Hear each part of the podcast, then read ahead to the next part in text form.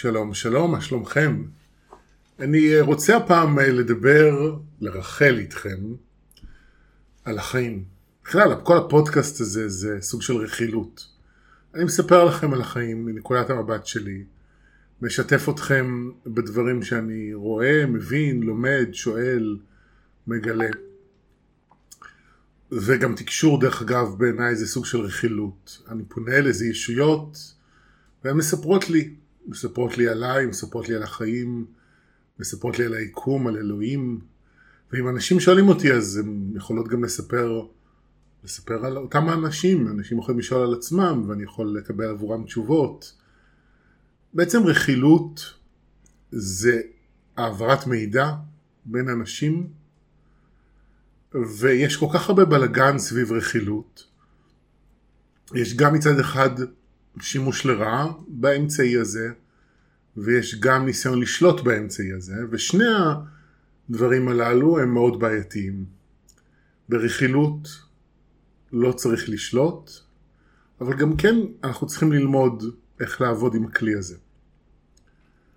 אז אני רוצה לפחות בתור התחלה לדבר על ה, דווקא על הפן של השליטה, על האיסור שיש לרחל, יש אותו גם ביהדות ובכלל בכל מיני תורות רוחניות ושיטות רוחניות מלמדים אנשים שזה לא בסדר לרחל. ואני רואה בזה בעיה מאוד גדולה כי זה חלק מהאמצעי של אנשים לעשות הפרד ומשול ולשלוט באנשים. ברגע שאני מלמד אנשים לא לרחל, בעצם לא להעביר מידע, יותר קל לי לשלוט בהם, יותר קל לי לנצל אותם, יותר קל לי לפגוע בהם, לשלול מהם זכויות, כי אין להם עם מי לדבר על זה. אז הם בעצם שלי. הם לעולם לא ידעו באמת שאני פוגע בהם. אם הם יתלוננו אליי, אז אני אוכל להכחיש את זה, ולהקטין את החוויה שלהם ולבטל אותה, וככה להמשיך בשליטה. ורואים את זה בכל מיני דברים שקורים בחיים. מצד אחד, רואים את זה הרבה במקומות עבודה, שלא נהוג, אנשים לא נוהגים לדבר על כמה הם מרוויחים. ומעודדים את התרבות הזאת, שלא לדבר על כמה אני מרוויח. אני מאוד מקווה שעם הדורות הצעירים היום זה אחרת, אבל אני בא מהעולם הזה, וזה מאוד חזק. כי אם אני לא מדבר על כמה אני מרוויח, אני לא יודע האם משלמים לי כמו שצריך. אני לא באמת יודע איך, איך למדוד את המשכורת שלי. עכשיו, נכון שחלק חשוב במדידה זה מול ההרגשה הפנימית שלי, אבל ההרגשה הפנימית יכולה הרבה פעמים להיות מתעתעת, יכול להיות שאני מרגיש שלא מגיע לי ואני אסתפק ב-5,000 שקל לחודש, ואני לא אדע שהמעסיק שלי משלם 8,000 שקל בחודש לעובדים שעושים עבודה כמו שלי, רק בגלל שאני לא מבקש, אז הוא גם לא נותן.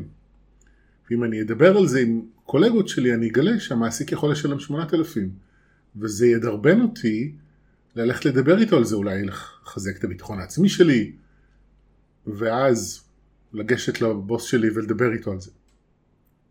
זה מקום אחד, דוגמה אחת מאוד נפוצה לאופן שבו רכילות, או בעצם העברת מידע, האיסור על זה, מאפשר לאנשים לשלוט באנשים. מקום אחר, דרך אגב, גם לפני שאני עובר למקום אחר, אני פתאום נזכר באיזה משהו שקראתי הבוקר, שמישהי שכתבה שהיא עבדה באיזה תפקיד מאוד בכיר, באיזה ארגון, והיא התפטרה ועברה לארגון אחר, קיבלה עציץ, וקולגה שלה ברמת ניהול כמוה, קילל את המנכ"ל, פוטר וקיבל אה, משכורת לתשעה חודשים להסתגלות. עכשיו, מדברים אז היא יודעת, פעם גם לא ידעו את זה. זה מאוד חשוב, כי ככה אפשר לעשות שינוי. דוגמה אחרת, אני דווקא הולך לעולמות של רוח, כל הכתות למיניהן. למה מנהיגי כת מלמדים את המאמינים שלהם לנתק מגע מאנשים שהם לא בכת? כי ככה הם לא יקבלו פרספקטיבה על מה שקורה. ולא יהיה מי שיעיר אותם מהאשליה שהם חיים בה. אז הופכים אנשים אחרים ללא מבינים, למסוכנים, לאנשים שיורידו, ולכן אסור לדבר איתם, כי אם אני אדבר איתם הם יורידו אותי, יורידו לי את התדר, את הביטחון העצמי, הם יסיטו אותי מדרך, מהדרך הישר, מהדרך שלי. ואז אני רק מדבר עם האנשים שהם כמוני, וככה קל לשלוט בי. ואפשר ממש להגיע בכתות לניצול חריף מאוד, רגשי, פיזי, מיני, כלכלי, בכל התחומים זה יכול לקרות. והפרד ומשול וללמד אנשים לשתוק, זה אמצעי מאוד חשוב. אתם צריכים להבין שזה מאוד חשוב שאנחנו נסמוך על עצמנו.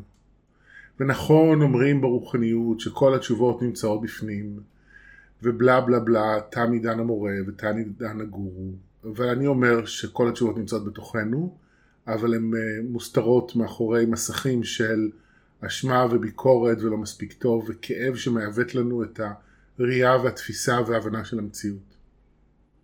ואני יכול לספר לעצמי שהבן אדם הזה בסך הכל רצה בטובתי, אבל הוא פשוט מעד כשבפועל הוא פגע בפגיעה מאוד קשה, הוא עשה משהו שאולי הוא לפעמים אפילו לא חוקי במקרים מסוימים. אבל אני לא אספר לעצמי את האמת הזאת, כי האמת הזאת מאוד מאוד כואבת ומאוד מאוד מטלטלת, אז אני אקטין את החוויה שלי. ואתם יכולים להגיד, זה האמת שלי, אבל זאת לא האמת שלי, זה טשטוש של האמת. ואם אין לי עם מי לדבר על זה, אני לעולם לא אדע.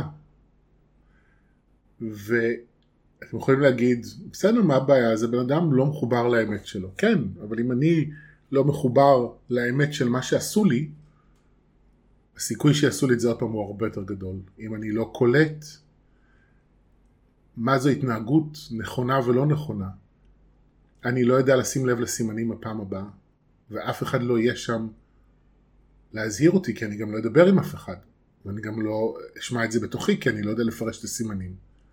לכן זה מאוד חשוב שאנחנו נדבר. אנחנו לא יכולים להסתפק רק בדעות שלנו ובאיך שאנחנו תופסים את הדברים ולהגיד טוב עליי אני סומך. לא, אנחנו צריכים לדבר, אנחנו צריכים לדבר עם חברים, אנחנו צריכים לדבר עם אנשים חכמים, אנחנו צריכים להתייעץ, אנחנו צריכים לשתף. אנחנו צריכים את זה גם אם אנחנו חושבים שאנחנו יודעים מה לא בסדר, ויכול להיות שאנחנו צודקים, אנחנו הרבה פעמים צריכים לדבר, כי אנחנו צריכים את האישור הזה מהסביבה שלנו. וכאמור, כמו שאמרתי, זה לא רק אישור, לפעמים זה ממש, אנשים מסביבנו יעזרו לנו להבחין בדברים שאנחנו מפספסים. אתם יודעים, זה לא רק מציל אותנו מפגיעה, זה גם יכול להביא לדברים טובים, כי אם אני מספר על משהו טוב שקרה לי, וסליחה, אני מספר על משהו שקרה לי, ורק מהפידבק אני יכול לקלוט כמה זה טוב מה שקרה לי. ושאולי ההצעה שקיבלתי לדירה חדשה לעבור עליה, שלא נראית לי הצעה טובה, אם, אם אני אדבר על זה אני פתאום אקלוט כמה זה טוב. ובמקרה הזה אני מדבר מניסיון אישי, הדירה שאנחנו גרים בה בשבע שנים האחרונות, אנחנו אמרנו לזה לא, מאוד חזק בהתחלה. ובזכות החברות שלנו שעזרו לנו לשים לב למציאות ולראות את המציאה שמציעים לנו, אמרנו כן לדירה הזו, זאת ההחלטות, אחת ההחלטות הכי טובות שקיבלנו עד היום, כל הנושא של מגורים. שלנו, לא שהיו לא, היו לנו החלטות לא טובות, אבל זאת הייתה היינו אומרים לזה לא, זה היה ממש, ממש לא, ממש לא, ממש לא כדאי. ולא היינו, לא ראינו את זה לבד.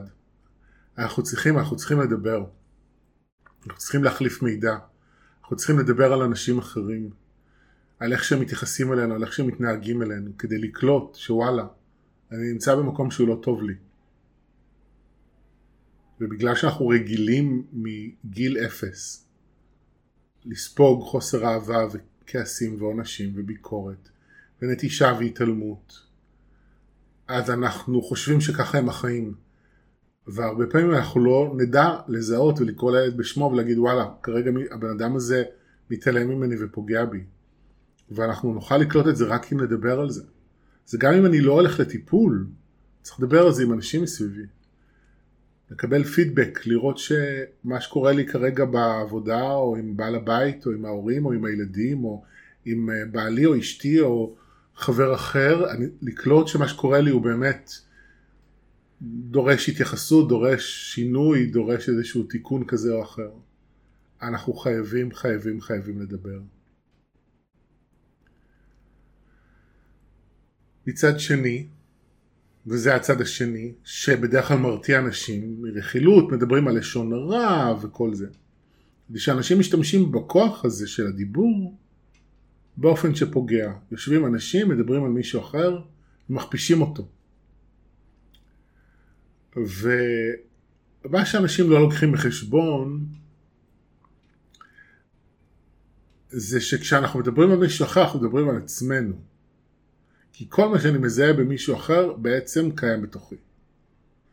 זה יכול להיות במינון אחר, זה יכול להתבטא בתחום אחר בחיים, אבל כל מה שאני מזהה במישהו אחר קיים בתוכי. אז כשאני משלב רכילות עם מודעות עצמית, וזה מה שאני עושה, אחרי שאני מסיים לרחל, אני חוזר אליי ואומר, אוקיי, מה יש לי ללמוד מזה? איפה אני דומה לבן אדם הזה? איפה ההתנהגות הזאת שמעצבנת אותי, או מרתיעה אותי, או מבאסת אותי, קיימת גם בתוכי? וכשאני משלב רכילות עם מודעות עצמית, אז אני לא רק מדבר על אנשים, אני בעצם משתמש ברכילות כדי גם ללמוד על עצמי. זה הופך להיות הרבה יותר מעניין גם בעיניי. אני לא רק מתעסק באנשים אחרים, אני חוזר אליי, שזה הכי מעניין אותי בסופו של דבר. זה להבין את העולם הפנימי שלי ולגלות, לא רק להבין בשכל, לגלות ולהכיר את עצמי בכל האופנים והרבדים והממדים.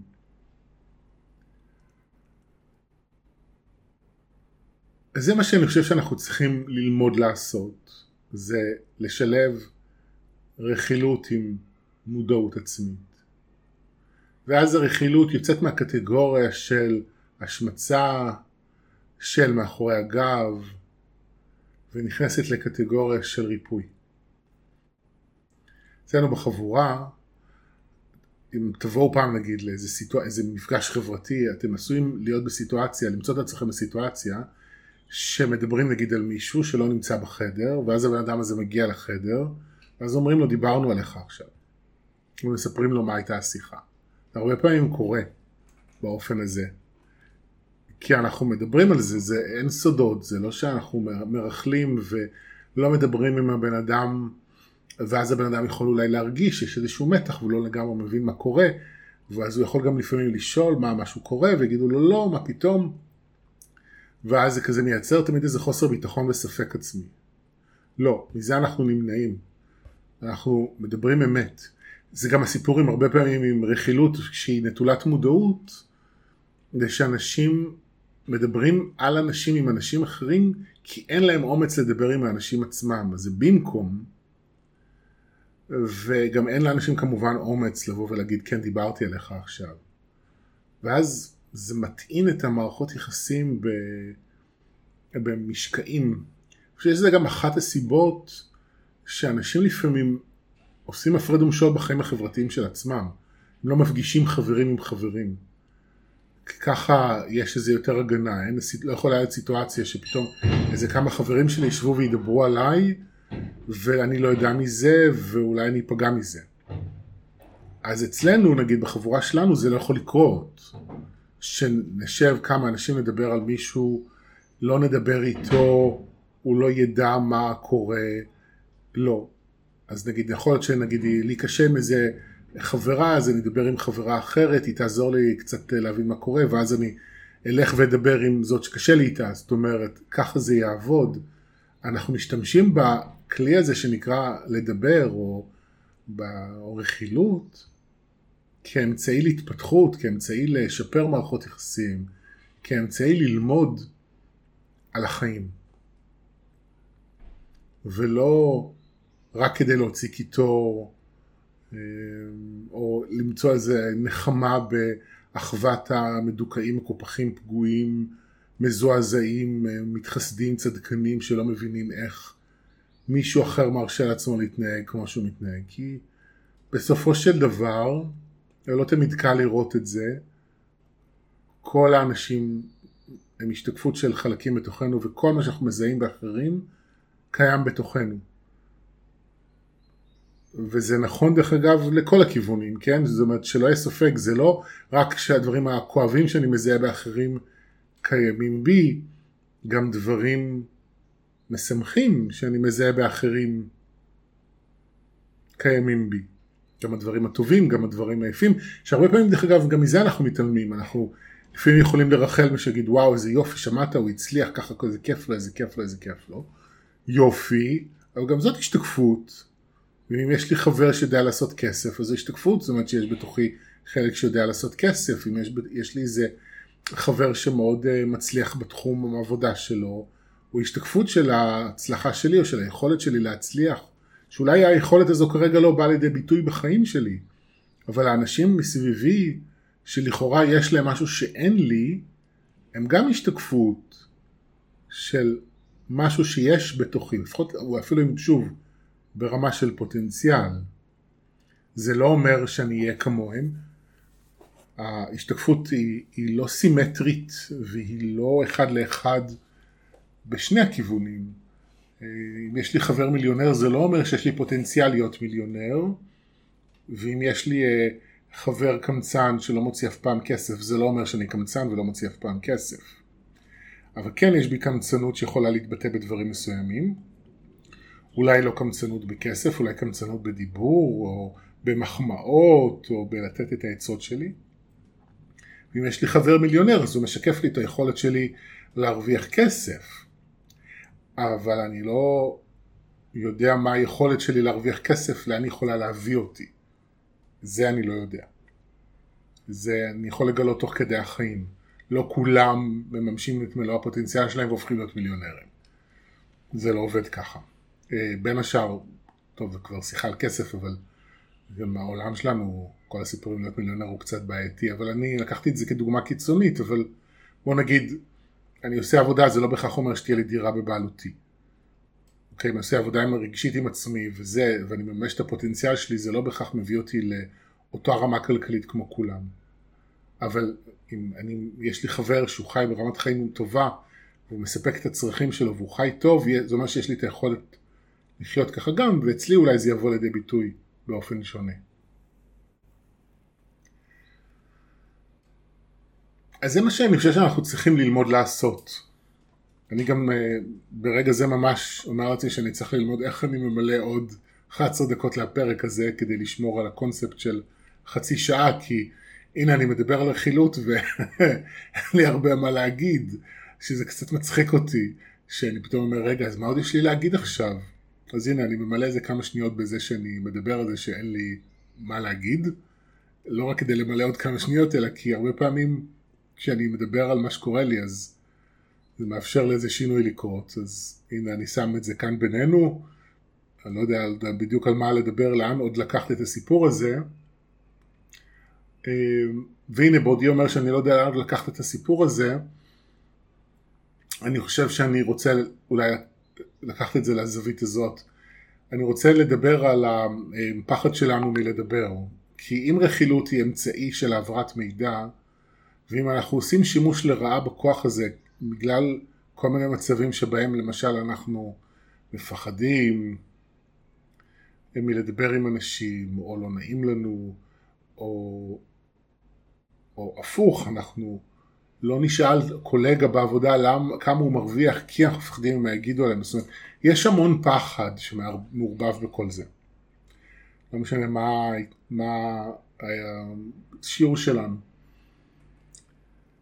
אז אני רוצה קצת להתייחס לזה, אני רוצה להגיד לכם להתייחס לזה, לפחד. אה, שינוי בדרך שבה אני לומד לחיות הוא נעשה בהדרגה כשאני מזהה ומבין מה קשה לי, איזה תכונה או התנהגות אני רוצה לשנות, אני לא מיד הולך לשנות את זה. אני צריך להכיר את זה. צריך להכיר את האופן שבו אני רגיל להתנהג. השינוי בא מתוך המודעות, ומודעות זה בעצם להכיר את עצמי. לזהות מתי אני משתתק ולא מרחל, ולשים לב מה קורה לי באותם המצבים. איזה מחשבות עוברות לי בראש, איזה תחושות יש לי בגוף, מה אני מרגיש. ובאופן יותר ממוקד גם להכניס את השאלה ממה אני מפחד. לא תמיד יש שם פחד, לכן חשוב לתת לזה תשומת לב רחבה ולא רק להסתפק בשאלה ממה אני מפחד, אבל אני כן אומר שהיא שאלה חשובה, שבהרבה מקרים מאוד יכולה לעזור, זה לברר האם אני מפחד ממשהו. מפחד ממה יגידו עליי, מפחד מדחייה, מפחד מכעס, מפחד אה, לשלם איזשהו מחיר אם אני אדבר. יש לנו כל מיני פחדים. ומה שאני עושה בתור התחלה זה רק לומד להכיר את זה, לומד לעקוב אחרי עצמי, אוקיי, לקלוט שעכשיו אני שותק כי אני מפחד מכך וכך, ועכשיו אני מדבר כי דווקא אני מרגיש טוב, ופה אני שותק כי כך וכך. אני רק לומד להכיר את זה. זה לא מהר משתנה, הרבה פעמים קורה משהו הפוך, קורה פתאום מעין הקצנה, אני פתאום יותר קולט את הדפוס שלי, אני יותר מרגיש את הרגשות שמייצרים את זה, אני יותר שומע את המחשבות שלי, אני יותר קולט מה קורה, זה השלב הכי קשה, כשאני מודע יותר למה מנהל אותי, אבל זה עדיין מנהל אותי. וזה שלב שחשוב מאוד לחצות אותו, כי זה הקצנה לשם טרנספורמציה. אני גם רוצה להזכיר, אל תעשו את זה לבד. פשוט אל תעשו את זה לבד, קבלו עזרה. זה בלתי אפשרי לשנות את כל הדברים שאפשר לשנות לבד. יש תהומות של כאב ופסגות של טרנספורמציה שאי אפשר להגיע אליהם לבד. אז תבקשו עזרה. זה יכול להיות נורא קשה להיות במצבי ביניים האלה, כי זה נראה כאילו המצב מידרדר והוא מחמיר, זה יכול ממש להלחיץ, זה נראה כאילו אין תקווה, וזה בדיוק השלב שלפני השינוי, וזה חשוב לחצות את זה, חשוב להסכים להיות בזה עוד איזשהו זמן, עד שמשהו ככה משתנה ומתרווח ויש לי איזה יותר חופש בחירה, יותר מרחב פעולה ממה שהיה לי לפני זה. אז תשימו לב לפחד שלכם. זה בסדר לפחד, זה בסדר לפחד מתחייה, זה בסדר לפחד מנטישה, זה בסדר לפחד ממה יגידו. הכל בסדר. אם אני מודע לזה ואני אומר לעצמי, אוקיי, כרגע אני עדיין מפחד, לא יכול לדבר, אוקיי. אולי אני קולט שאני מרגיש אשם, כי אני בא מבית דתי ולימדו אותי. לימדו אותי לא לרחל, לימדו אותי שזה יד, חיים ומוות ביד הלשון ולשון הרע ובלה בלה בלה ו, וזה ממש יושב, האשמה הזו יושבת בפנים והאשמה יש בה פחד, בפחד להיות לא בסדר, יש פחד מעונש, יש פחד מאלוהים, זה בסדר, כל הרגשות האלה הם ממש בסדר אבל אני גם רוצה להזכיר שזה בסדר לשנות את זה, אוקיי? אנחנו לא צריכים לצמצם את עצמנו בהתאם לרגשות האלה. לתת לפחדים וללא בסדר שלנו לנהל אותנו. כי כמו שאמרתי מקודם, אנחנו גם משלמים לפעמים מחיר על זה שאנחנו לא מרכלים, ואנחנו גם יכולים להתפתח דרך רכילות, אם אנחנו נשלב עם זה מודעות. ואנחנו גם משלמים מחיר, גם לא מרוויחים את הרווח שיכול להיות מזה. אתם מבינים? זה מאוד משמעותי. אז אני מעודד אתכם לעשות שינוי במקום הזה. אני רק מזכיר שבדרך לשינוי צריך להכיר את הגבולות שלנו ואת המגבלות שלנו. מעבר לזה, וזאת גם נקודה חשובה שאני רוצה להגיד לגבי רכילות, והנה הדקות חולפות ואני מוצא עוד נקודות לדבר עליהן, שזה כיף. רכילות זה גם כיף, זה כיף לדעת מה קורה מסביבים, כיף לדעת מה קורה עם אנשים. זה לא מעניין כל אחד, אני לא אומר שזה כיף לכולם, אבל אם אני מדבר מתוך החוויה שלי, זה כיף, אני רוצה לדעת מה קורה, אנשים חשובים לי, אני רוצה לדעת מה קורה בחיים שלהם, אני לא תמיד מדבר, יכול לדבר עם כולם, אז אני שומע דרך חברים או דרך אנשים על אנשים, אני קצת מתעדכן, קצת שומע מה קורה. ואני רוצה לדעת. אני זוכר, ב... אני לא יודע מי מכם מכיר, אבל יש מתקשרת אמריקאית שקוראים לה ג'יין רוברטס, היא נפטרה לדעתי בשנות ה-70 או תחילת ה-80, היא תקשרה ישות שקוראים לה סט, ויש ספרים שהיא הוציאה לאור, שחלקם תורגמו לעברית, ואני מניח שעדיין אפשר למצוא אותם בארץ, לא יודע אם בסטימצקי, אבל בטח בחנויות יד שנייה. אה, ואני זוכר שאחד הדברים שהוא דיבר עליהם, זה שיש רשת אנרגטית שמחברת את כולנו, ואנחנו יודעים הכל על כולם, רק שיש לנו איזה מעטה שמפריד אותנו, ובעצם, אז אנחנו לא יודעים את מה שאנחנו יודעים. עכשיו שתבינו, זה תקשור, לא יודע, שנות ה-70, אולי סוף ה-60, לא יודע בדיוק מתי זה ספציפית אה, התקבל, אבל זה האינטרנט. בביטוי הקולקטיבי של הרשת הזאת, או אחת ההתממשויות שלה בפיזי, אבל מעבר לזה, המשמעות היא שאנחנו בכל מקרה ברובד מסוים יודעים הכל על כולם. זאת כל הפרטיות ושמירת גבולות ולא לרחק, כל זה הוא קצת אשליה. עכשיו, זה לא אשליה כי זה לא שאני באמת במודע יודע הכל על כולם, והסיכוי שאני כשחר אלך בעולם ובאופן מודע ופעיל אדע הכל על כולם הוא לא קיים לדעתי. אה, וגם לא צריך להתיימר לחשוב שאנחנו קוראים מחשבות ויודעים מה אנשים חושבים, כי אנחנו רוב המוחלט של הזמן לא יודעים, גם עם אנשים קרובים דרך אגב. אנחנו צריכים לדבר, אנחנו צריכים לשאול, אנחנו צריכים להתעניין, צריכים לספר כדי להיות מעורבים, לא להסתפק ב"אני יודע" או ממציא לעצמי מה אני יודע בתוכי ואז להישאר בתוך הבועה. אבל גם הבועה שאני חושב שמגינה עליי לא באמת קיימת. ורכילות היא דרך לממש את החיבור הזה שמתקיים כאמור באיזה רובד שאנחנו לא מודעים אליו.